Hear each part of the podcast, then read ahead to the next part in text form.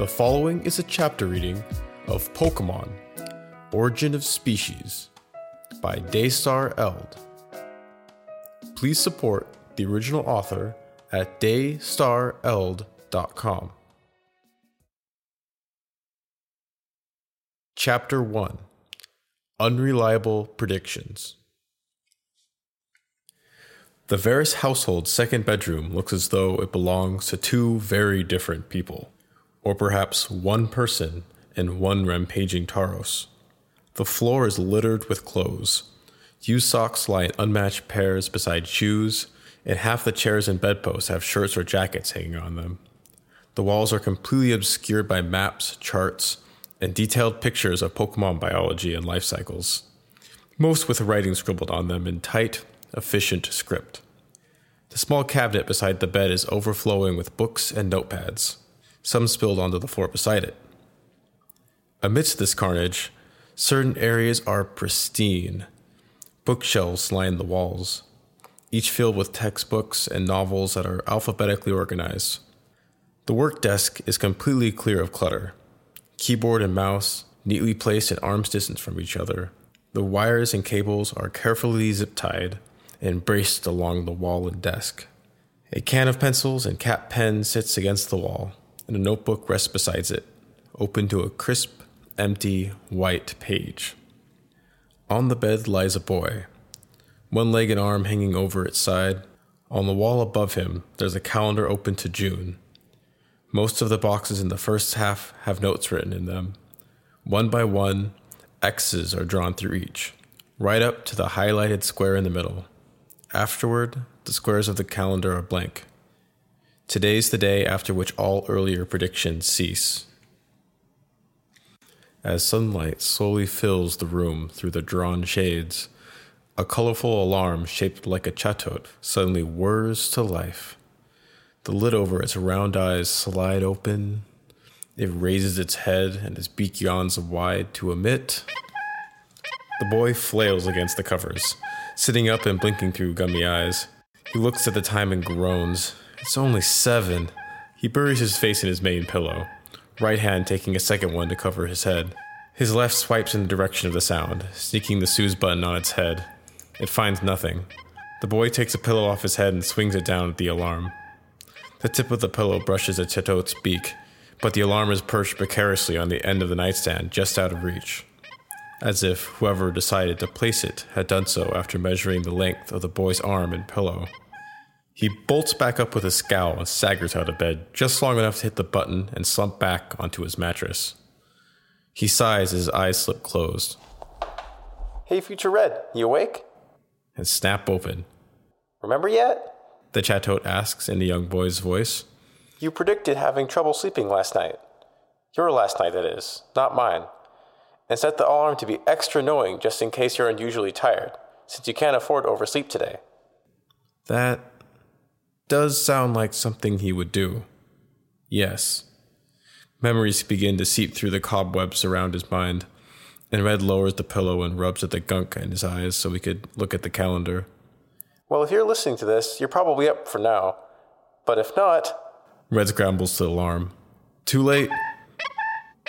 Red slams the pillow down on the Chatot with a muffled bang that knocks it to the floor. But he's grinning. He remembers now. Today's the day.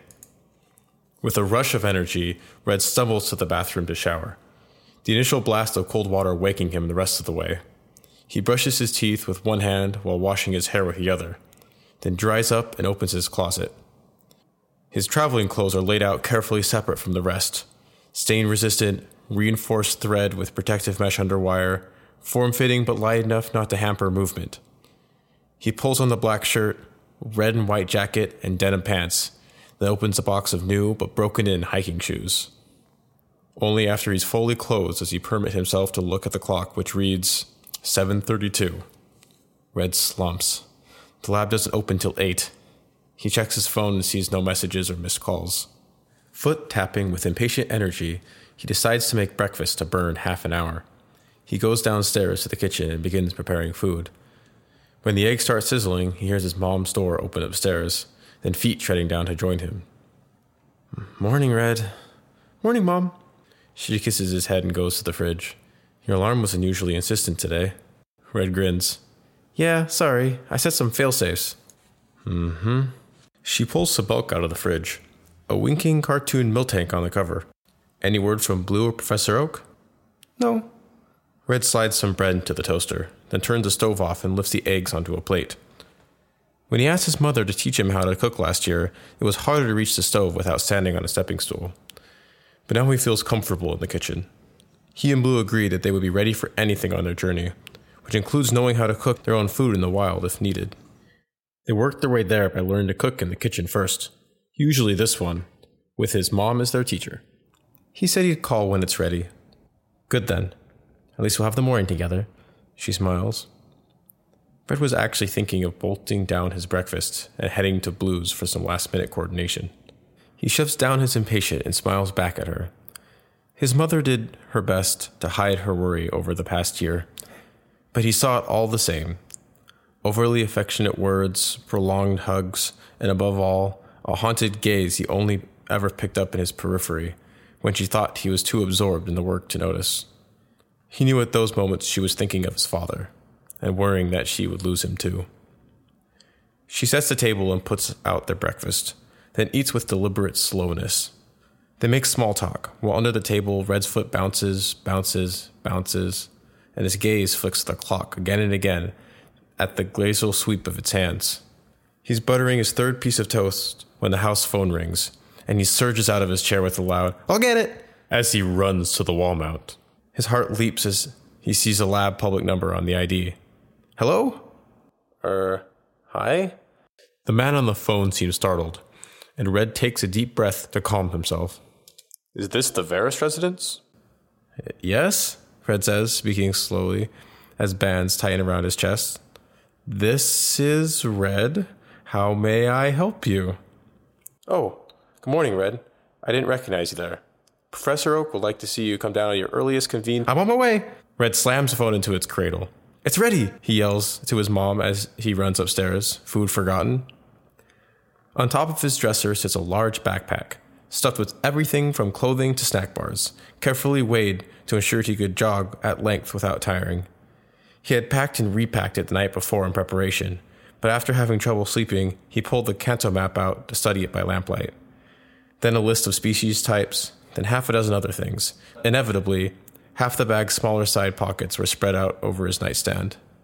He quickly repacks everything, then slings it over his shoulder and heads out the door. He stops halfway out and looks back. Red examines his books, his video games, his toys, knowing it might be months before he gets to see any of it again. His gaze falls on his calendar, with all the empty squares ahead. Red smiles and closes the door firmly behind him. His mom is standing by the front door when he goes downstairs. He slows and stands before her, only having to tilt his chin a little to meet her gaze. Got everything? There's a slight hitch to her throat. There, then gone, and suddenly Red's throat feels clogged. Don't cry. I, I think so. You'll call when you get to Viridian? Of course. And every night after? Red shifts his weight. Yeah. And if you need any more underwear, Mom! He puts his hand on the doorknob, and she covers it with hers. Forgetting something? She pulls his hat off the wall hook behind her and fits it snug over his dark hair. There. Now you look like you're ready for anything. Red tugs the cap's crimson bill a bit lower. Thanks. I thought it was my bag. He reaches for the door again, pauses, then hugs her nearly as tight as she hugs him. Be careful, Red, she whispers. I will, Mom. By the time he reaches Pallet Town's main street, Red's eyes are mostly dry, and he was walking with eager anticipation. The Pallet Lab becomes visible soon after, and upon turning onto the avenue, he sees a familiar figure in dark blue shirt and khakis on the other side of the street. Blue! He waits for a car to pass and jogs across to join his childhood friend, whose own backpack bulges with its contents. What are you doing here? I thought you'd already be inside with your grandpa. I just woke up when they called, Blue rumbles, rubbing one eye. I couldn't sleep last night, so I ended up working on my type chart for a couple hours. Red suppresses a sigh. A major difference that became clear between the two of them over the past year is that while Red's interest in Pokemon spanned multiple different levels, Blue is mostly obsessed with battling. Red once explained for five minutes to Blue how a researcher in Johto discovered that, after breeding a Slowbro and a Bayleef, the baby Chikorita that hatched was able to heal those around it, a power no other Chikorita had ever displayed, but that the Slowbro father had learned. Blue's only reaction was to begin feverishly mapping out potential ability combinations to try for breeding competitive Pokemon. He wasn't the least bit interested in the implication that Pokemon retain some intuitive, genetic grasp of how to use abilities they didn't normally have. They argued about things like that all the time, and all Blue ever seems to care about is what makes Pokemon stronger or changes the type charts. Making matters worse, the suspicion Red has gained over the years that the entire concept of Pokemon types is majorly flawed. "Let me see." Blue pulls out a folded paper and hands it to him. Red opens it and examines the handmade grid.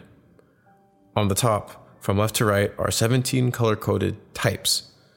The main types are listed from left to right and top to bottom, and whereas various types intersect with each other are X's or checks.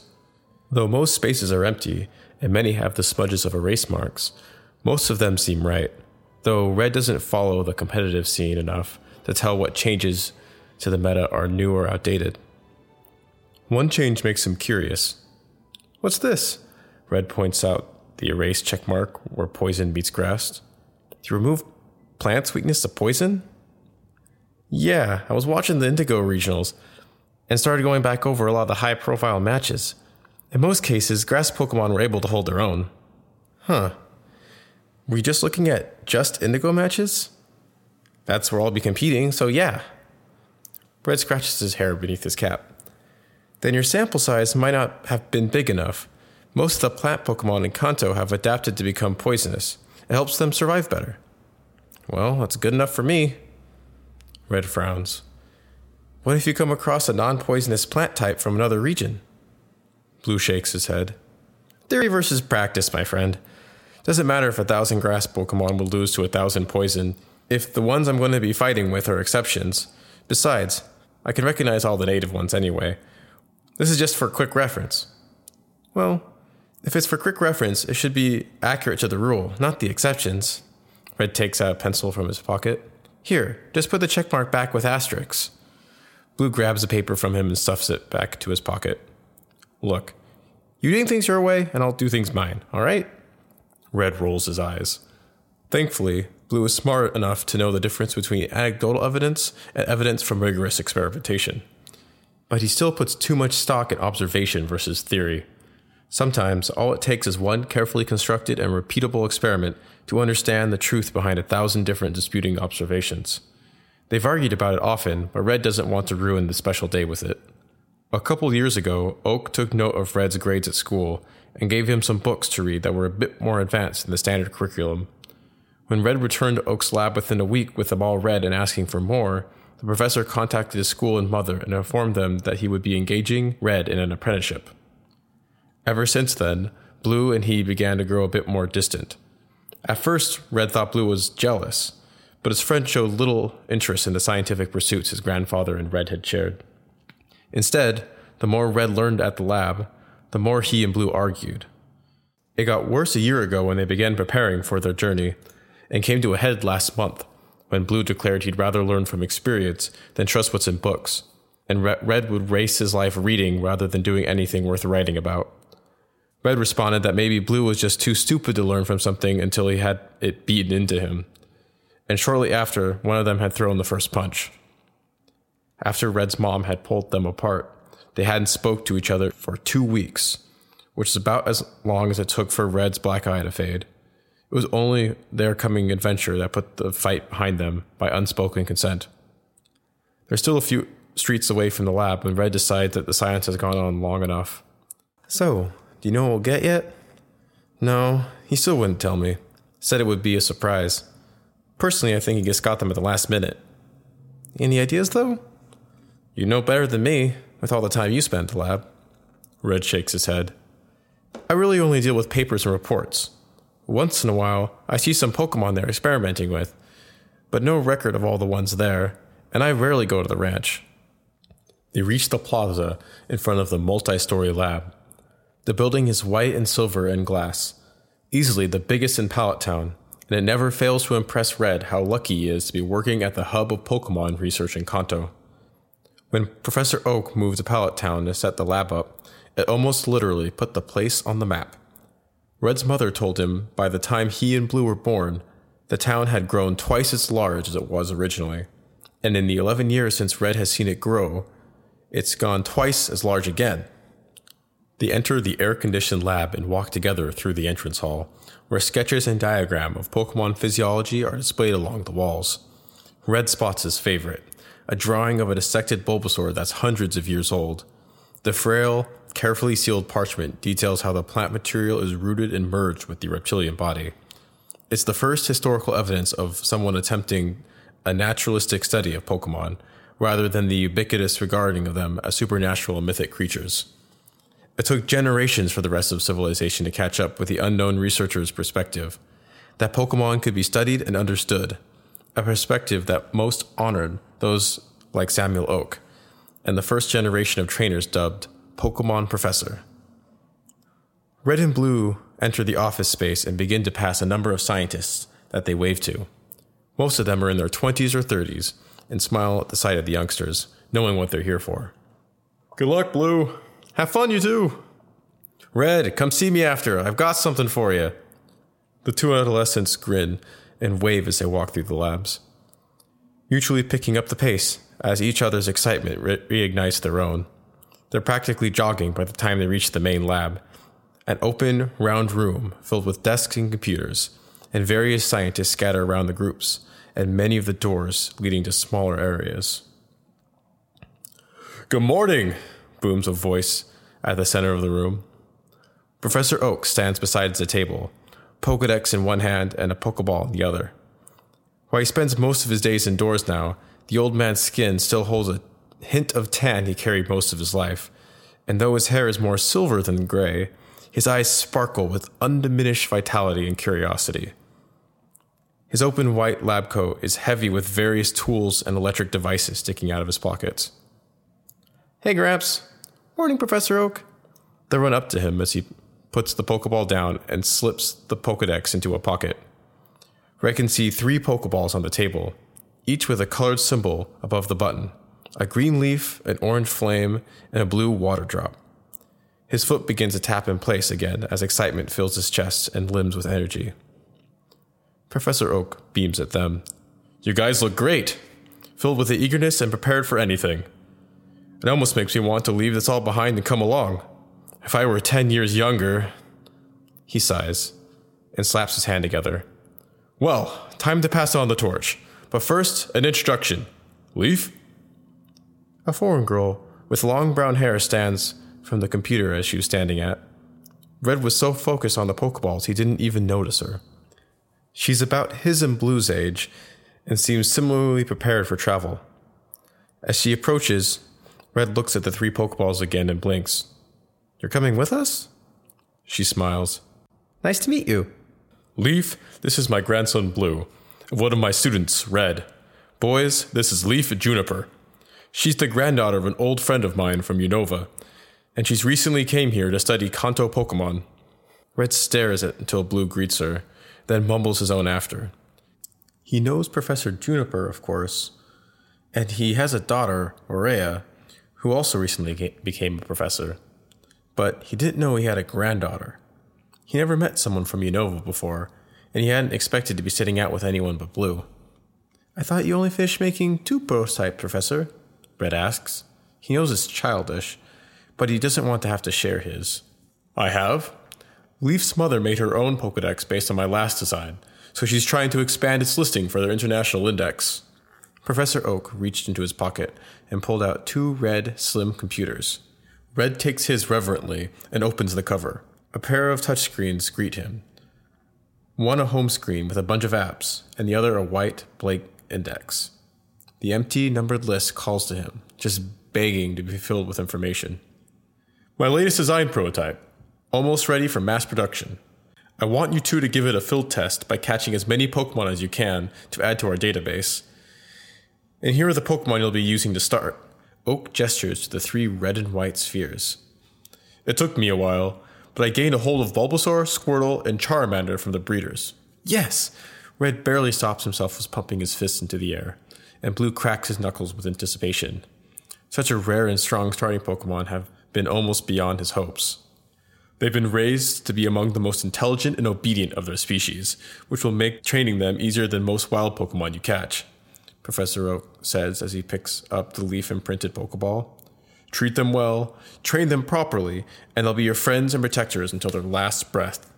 The professor holds a lens on the front, level with a lens on the front of Red's Pokedex, and to his delight, a Bulbasaur suddenly appears on the main screen. Sleeping in the simulated environment the Pokeball creates for him, a lush, grassy clearing in the middle of a forest.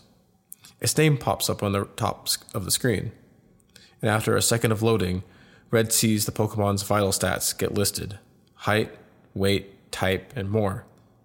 Professor Oak moves the ball away from Red's Pokedex, does the same thing to Blue and Leaf's. The video on Red's Pokedex freezes as soon as the lens is no longer aligned, and the image shrinks and becomes stored with an entry as the space listed zero zero one fills. When you catch a new Pokemon, just hold it up to the lens like this, and the Pokemon will identify it and record whatever information it can. Your Pokedexes all have access to the sum total of knowledge we currently have about the various species, so if you see one in the wild that it recognizes, you'll be able to research it, but it will only be able to actually gather new information from the ones you capture. The more you catch, even among the same species, the more data we'll have on them, so each capture you have has the potential to teach us more. Do your best to try to catch them all. His heart in his throat, Red begins to look over the information the Pokédex has on Bulbasaur.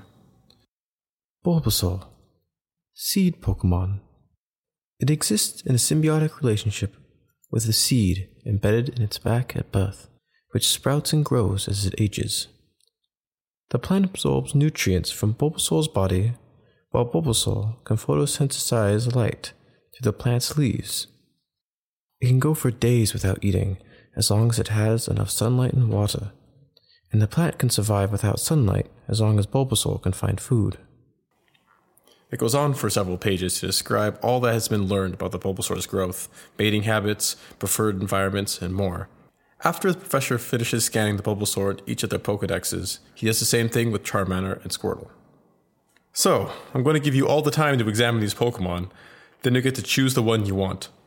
Red exchanges a look with Blue and Leaf. The Unovan smiles and gestures to the two boys. After you. I'm a guest here.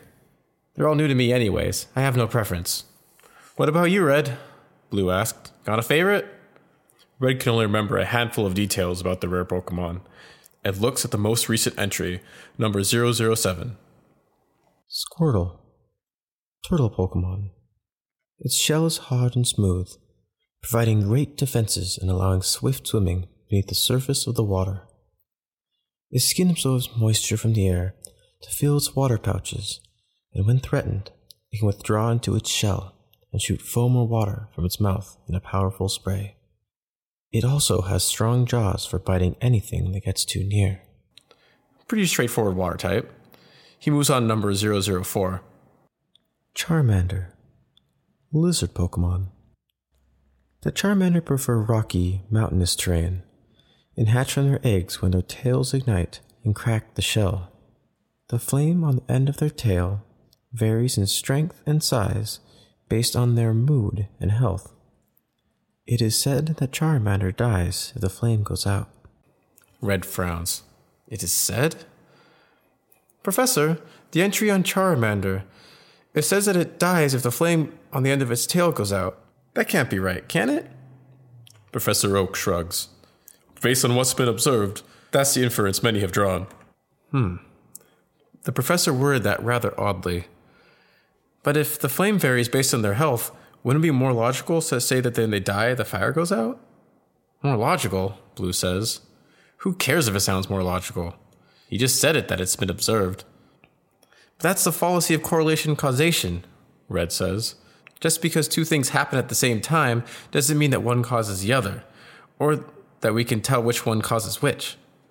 Leaf surprises Red by nodding. It's like saying Pidove flock in city parks because people feed them, but Pidove might be there anyway if no one feeds them, because those parks are where insects and berries they would normally eat are. So maybe people feed Pidove in the parks because they like feeding Pidove, and that's where Pidove happened to be because of the environment. Professor Oak examines the image of the Charmander sleeping in its artificial cave, Tailflame lighting its surroundings. Well, Charmander won't go anywhere near water in quantities larger than a puddle, so short of forcing one to submerge, there's just no way to tell for sure. And since that might kill the Charmander, we obviously wouldn't try that experiment.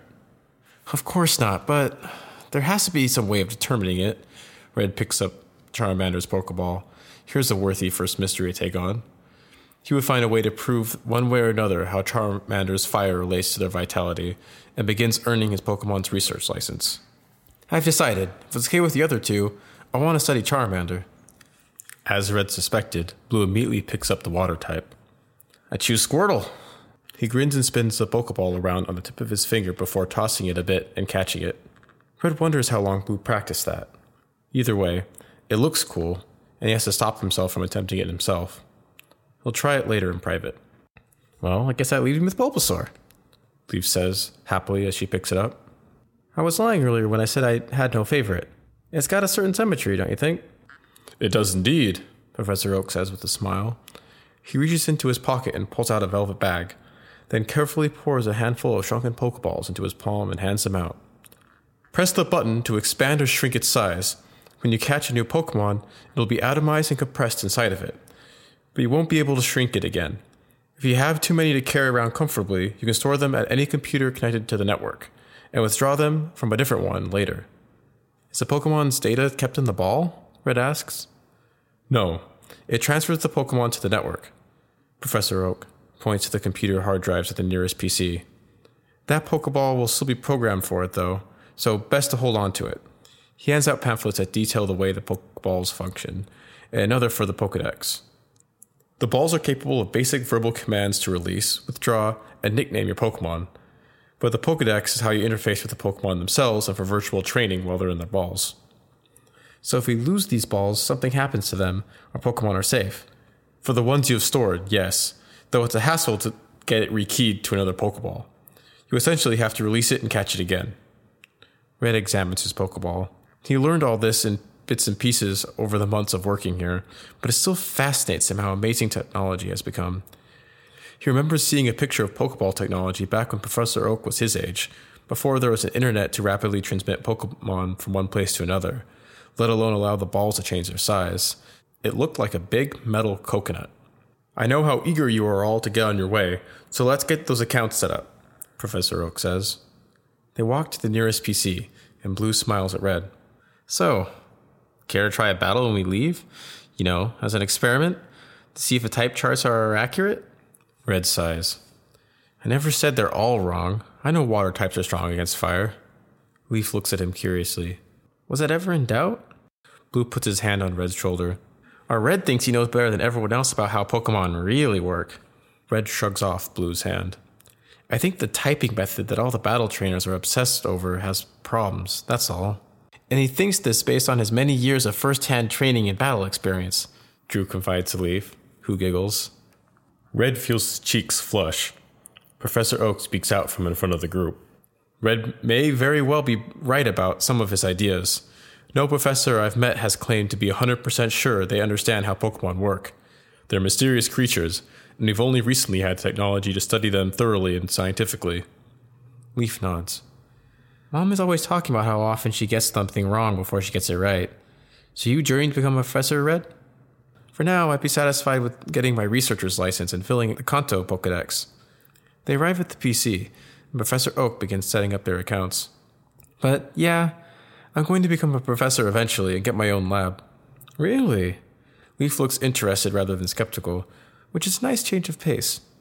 Most people outside the lab don't tend to take him seriously, but then she is the granddaughter and daughter of professors herself. What will your lab focus on? I want to study the origin of Pokemon species. Which ones? All of them. Now she looks skeptical. All of them? You mean... Red tries to ignore Blue's smirk. Yeah, I want to know where they all come from, what makes them so different from each other, and what makes us so different from them. The girl gives a low whistle. You and the rest of the world, you don't dream small, do you? Red smiles. Where's the fun in that? None at all, Professor Oak says as he registers Blue's trainer I D to the network. Leaf smiles back. Well, I'll be happy to hear about your theories on Pokemon types sometime. And I'll be happy to help prove them wrong, Blue says with a grin, and spins his Pokeball on a finger again. Through battles.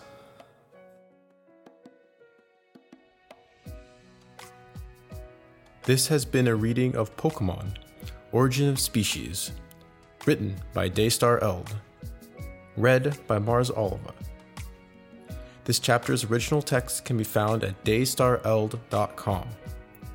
The music used is Goodnight, My Friends by D J Cutman and Pallet Town by Junichi Masuda, arrangement by William Vuong.